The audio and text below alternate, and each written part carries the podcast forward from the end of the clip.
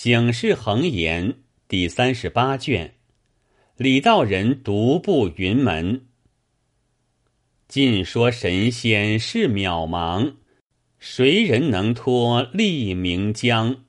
今朝偶读云门传，阵阵熏风透体凉。话说昔日隋文帝开皇初年，有个富翁，姓李，名清。家住青州城里，世代开染坊为业。虽则经济人家，宗族倒也繁盛。何来共有五六千丁，都是有本事、光着手赚到钱的。因此家家饶遇，远近俱称为李半州。一族之中，唯李清年齿最尊。推为族长。那李清天性仁厚，族中不论亲疏远近，个个亲热，一般看待，再无两样心肠。为这件上，何族长幼男女没一个不把他敬重，每年生日都去置办礼物与他叙寿。宗族已是大了，却又好胜，各自搜揽异样古物器玩，锦绣绫罗馈送。他生平省俭惜福，不肯过费，俱将来藏至土库中，逐年堆积上去，也不计其数。只有一件事，再不吝惜。你倒是哪一件？他自幼行善，利人济物，简直木仙好道，整千贯家布施。若遇个云游道士，方外全真，即留至家中供养，学些丹术，讲些内养。谁想那般人都是走方光棍，一味说骗钱财。何曾有真实学问？枉自费过若干东西，便是戏法儿讨不得一个。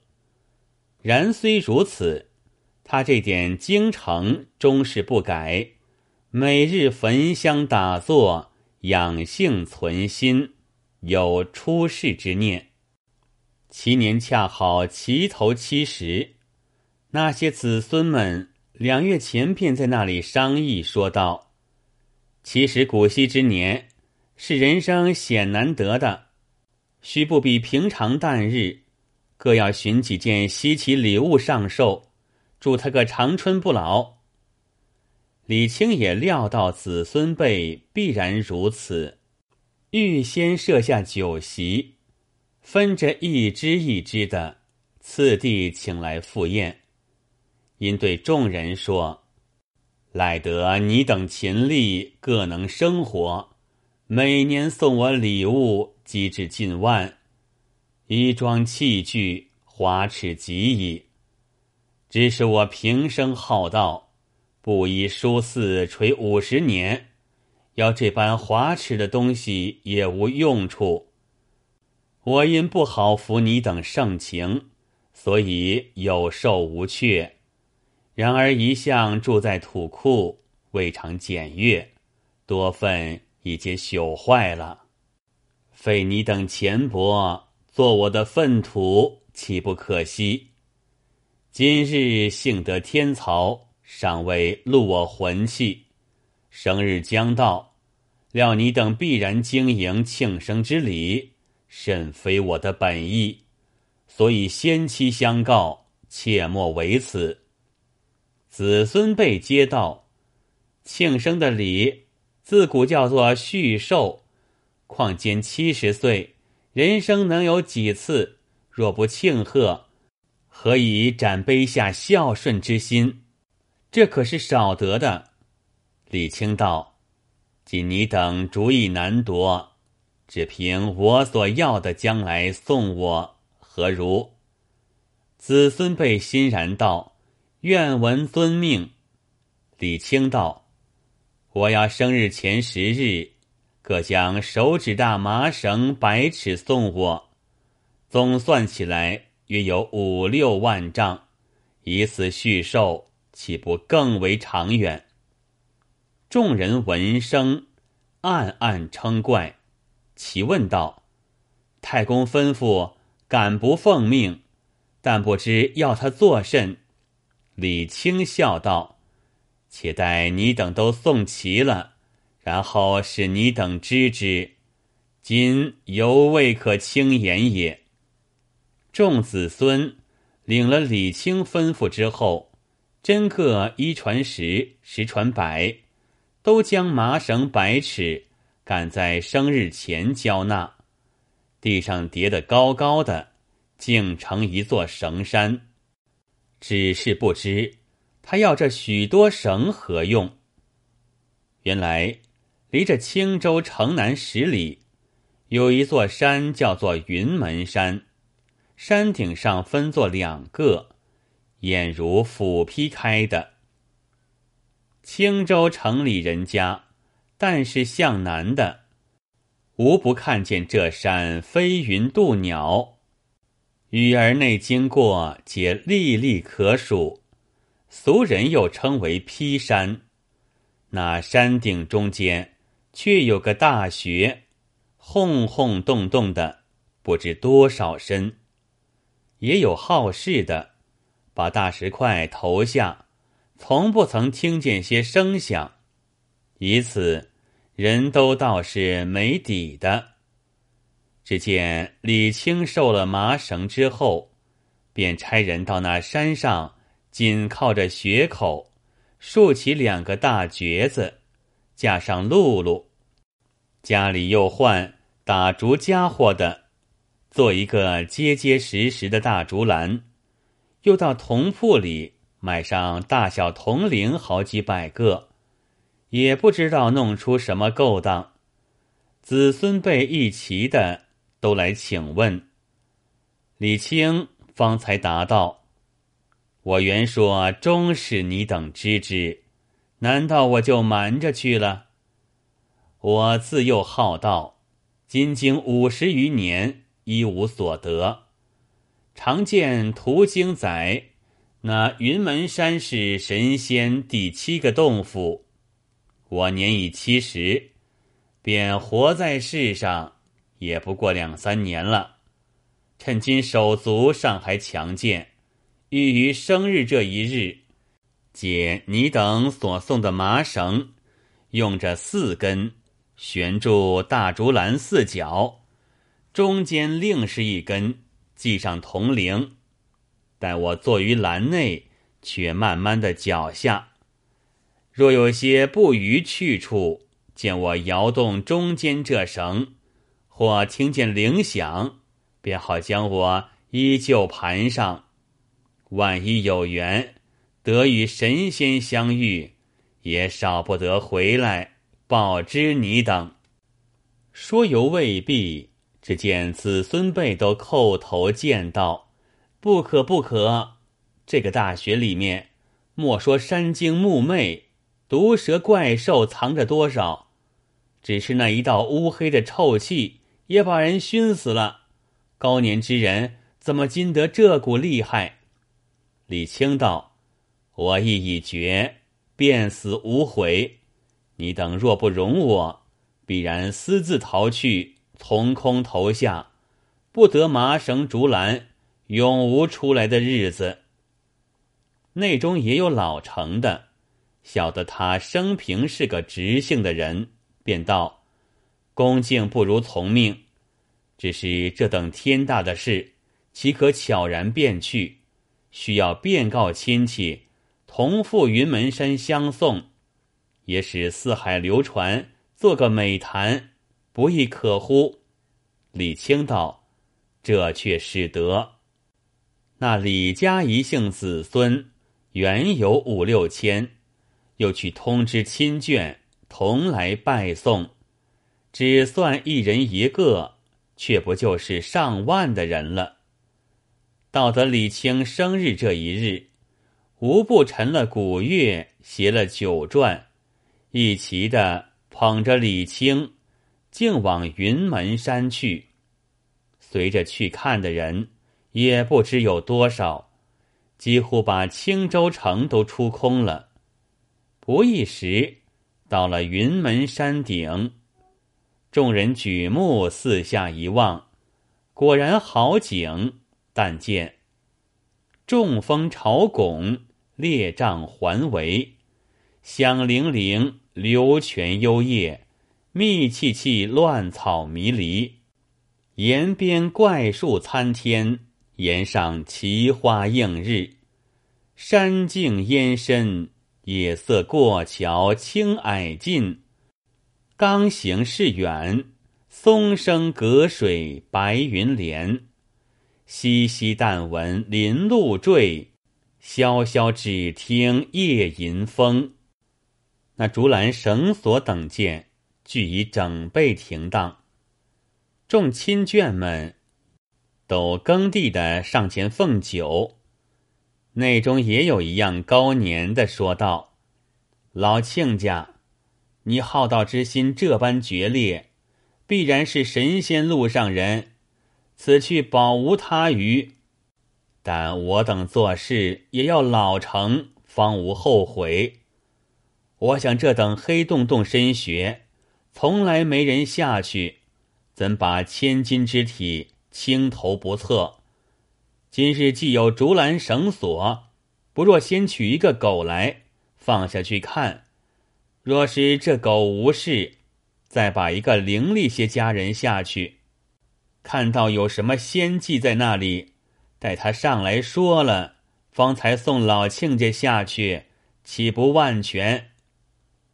李清笑道：“成教，成教。”只是要求道的，常拼个死，才得神仙可怜，或肯收为弟子。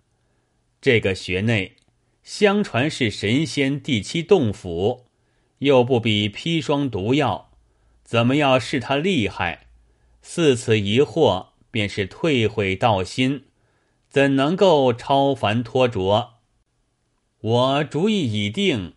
好歹自下去走遭，不消列位高亲担忧。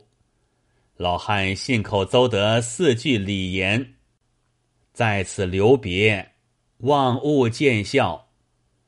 众亲眷齐道：“愿闻珠玉。”李清随念出一首诗来，诗云：“久拼残命已无如。”挥手开门愿不孤，翻笑胡公曾得道，犹烦世上有悬壶。众人听了这诗，无不点头嗟叹，勉强解慰道：“老亲家道心嫩般坚固，但愿一下去便得逢仙。”李清道：“多谢列位齐助。”且看老汉缘法何如？遂起来向空拜了两拜，便去坐在竹篮内，挥手与众亲眷子孙辈作别，再也不说甚话，一静的把麻绳利利落落放将下去。莫说众亲眷子孙辈，都一个个面色如土，连那看的人。也惊呆了，摇头啧舌道：“这老儿好端端在家受用倒不好，却痴心妄想往那样深穴中去求仙，可不是讨死吃吗？”咦，李清这番下去了，不知几时才出世嘞？正是神仙本是凡人做。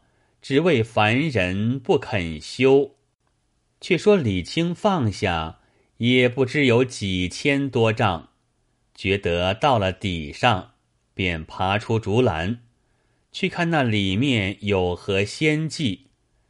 岂知雪底黑洞洞的，已是不见一些高低，况是地下有水一般，又滑又烂，还不曾走的一步。早跌上一跤，那七十岁老人家有甚气力，才挣得起，又闪上一跌，只两跤，就把李清跌得昏晕了去。那上面亲眷子孙辈，看看日色傍晚，又不见中间的麻绳拽动，又不听得铜铃响，都猜着道：这老人家被那股阴湿的臭气相触，多份不保了。且把露露脚上竹篮看时，只见一个空篮，不见了李青。其实就着了忙。只得又把竹篮放下，守了一会儿，再搅上来，依旧是个空篮。那伙看的人，也有嗟叹的，也有发笑的，都一哄走了。子孙辈只是向着穴中放声大哭，埋怨道：“我们苦苦建祖，只不肯听，偏要下去。”七十之人，不为受妖，只是死便死了，也留个骸骨，等我们好办棺椁葬他。如今弄得尸首都没了，这是怎处？那亲眷们人人哀感，无不洒泪。内中也有答者说道：“人之生死，无非大树。”今日生辰，就是他数尽之日，便留在家里，也少不得是死的。况他志向如此，纵死以遂其志，当无所悔。虽然没了尸首，他衣冠是有的。不若今晚且回去，明早请几个有法力的道士，重到这里招他魂去。只将衣冠埋葬，也是古人一个葬法。我闻轩辕皇帝得了大道，已在鼎湖升天去了，还留下一把剑、两只驴，装在棺内，葬于乔山。又安知这老翁不做了神仙，也要叫我们与他做个空种？只管对看血口，啼啼哭哭，岂不祸哉？子孙辈只得依允，拭了眼泪，收拾回家。到明日重来山顶招魂回去，一般的设作亭观，少不得诸亲众眷都来祭奠。过了七七四十九日，造坟下葬不在话下。且说李清被这两跌。晕去好几时，方才醒得转来，又去细细的摸看，原来这穴底也不多大，只有一丈来阔，周围都是石壁，别无甚奇异之处。况且脚下烂泥又滑得紧，不能举步，只得仍旧去寻那竹篮坐下，思量夜动绳索。摇响铜铃，带他们再搅上去。伸手遍地摸着，已不见了竹篮，叫又叫不应，飞又飞不出。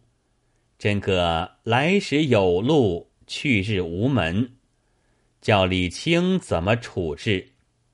只得盘膝坐在地下，也不知挨了几日，但觉饥渴的紧。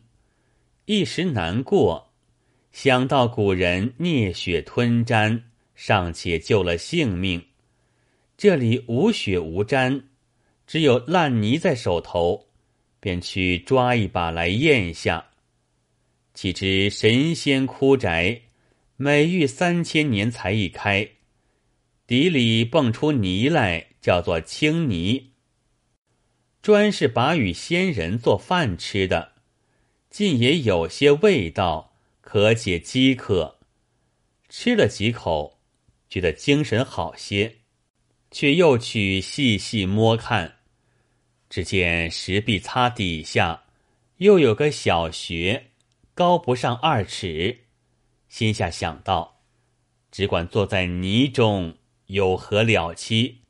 左右没命的人了，便这里面有什么毒蛇妖怪也顾不得，只是爬将进去看个下落。只因这番，只叫黑茫茫断头之路，另见个境界风光，活辣辣拼命之夫重开个铺行生理。正是阎王未助今朝死。山穴宁无别道通。